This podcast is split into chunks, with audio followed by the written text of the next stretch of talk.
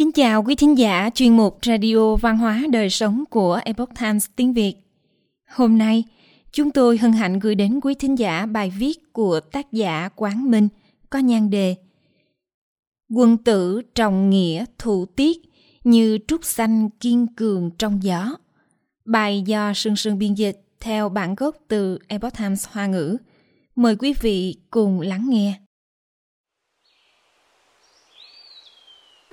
Cây trúc tượng trưng cho phẩm cách cao quý. Từ xưa đến nay, người ta thường gọi mai, lan, cúc, trúc là tứ quân tử. Trúc còn được giới văn học ca tụng là một trong tuế hàng tam hữu, tức là ba người bằng hữu ngày đông lạnh, bao gồm tùng, trúc và mai. Khi gió bớt lạnh thấu xương, vạn vật điêu linh, trúc vẫn có thể nghênh phong ngạo tuyết, kiên cường không lay chuyển, truyền tải thông điệp của mùa xuân đến mọi người mà không chút mệt mỏi. Trúc với dáng vẻ đặc biệt, tiêu sái tự tại, tao nhã và tĩnh lặng, khiến cho con người phải ao ước.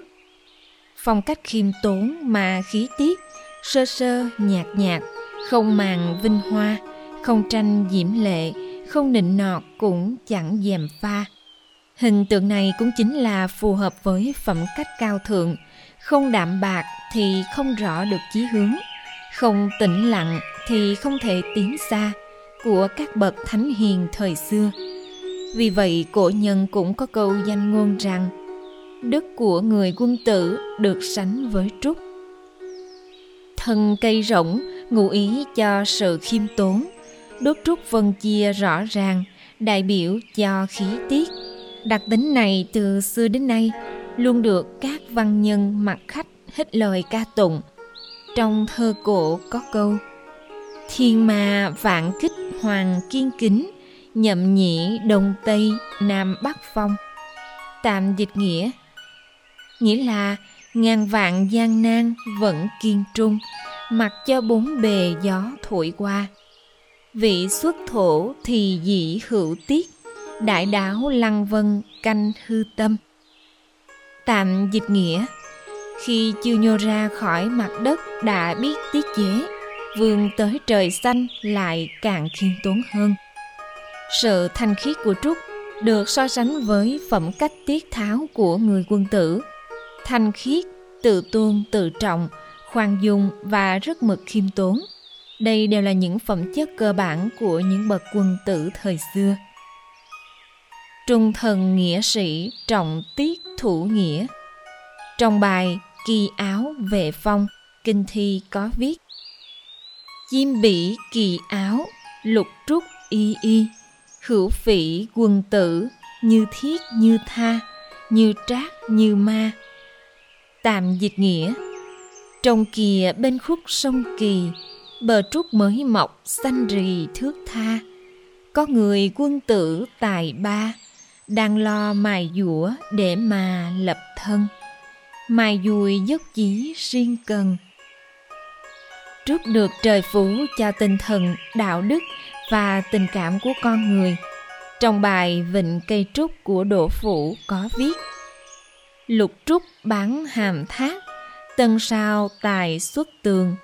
Sắc xâm thu trật vãng, âm quá tự tôn lương.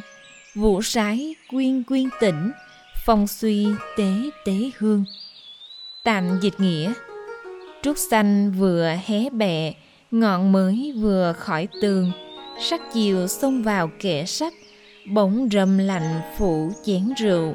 Mưa rơi tí tách êm, gió thổi hương nhẹ nhẹ.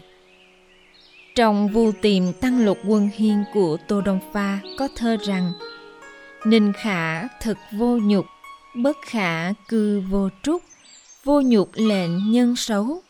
Vô trúc lệnh nhân tục, nhân xấu thượng khả vì sĩ tục bất khả y.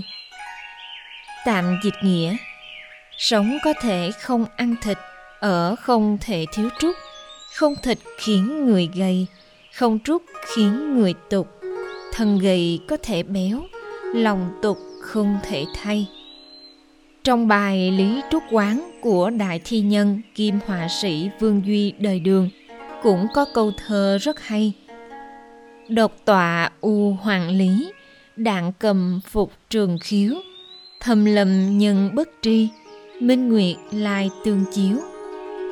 Tạm dịch nghĩa, lặng lẽ một mình nơi khóm trúc, gãy đàn hát nghiêu ngao, rừng sâu không người biết, chỉ trăng sáng soi vào. Trong 5.000 năm văn hóa thần truyền của dân tộc Trung Hoa, luôn đề cao đạo làm người phải trọng lệ tiết và chính nghĩa. Tiết chính là cách xử trí làm người, cũng chính là tiết tháo kiên trinh. Nghĩa là nghĩa khí bất khuất. Các trung thần nghĩa sĩ thời xưa đều hết sức coi trọng khí tiết, phẩm hạnh, đạo nghĩa, coi sự trung thành tiết nghĩa là chuẩn tắc làm người của mình. Thậm chí thà hy sinh tính mạng của mình cũng không muốn bớt đi khí tiết và nghĩa khí. Thủ tiết bất khuất, kiên trinh như trúc. Nhạc phi trinh trung báo quốc, dù bị giết oan bởi gian thần cũng không từ bỏ lòng trung thành với triều đình. Thành của quan vũ đã bị phá, bị vây. Trước sự uy hiếp ép buộc và dùng lời dụ dỗ, tấm lòng như sắt đá quyết không phản bội chủ, cho dù Tào Tháo ba ngày đãi một tiệc nhỏ, năm ngày đãi một tiệc lớn, ban áo tặng ngựa, cộng thêm vàng bạc mỹ nữ, nhưng tấm lòng quan vũ vẫn không lay động vì tài sắc.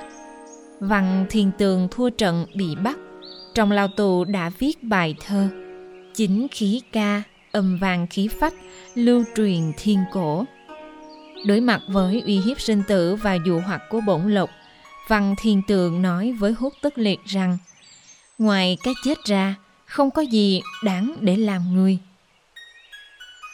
Một người cho dù tuổi thọ được bao nhiêu, thì trong dòng sông dài của lịch sử đều như bóng câu qua thềm, chớp mắt là trôi qua, đều như những người khách vội vã qua đường.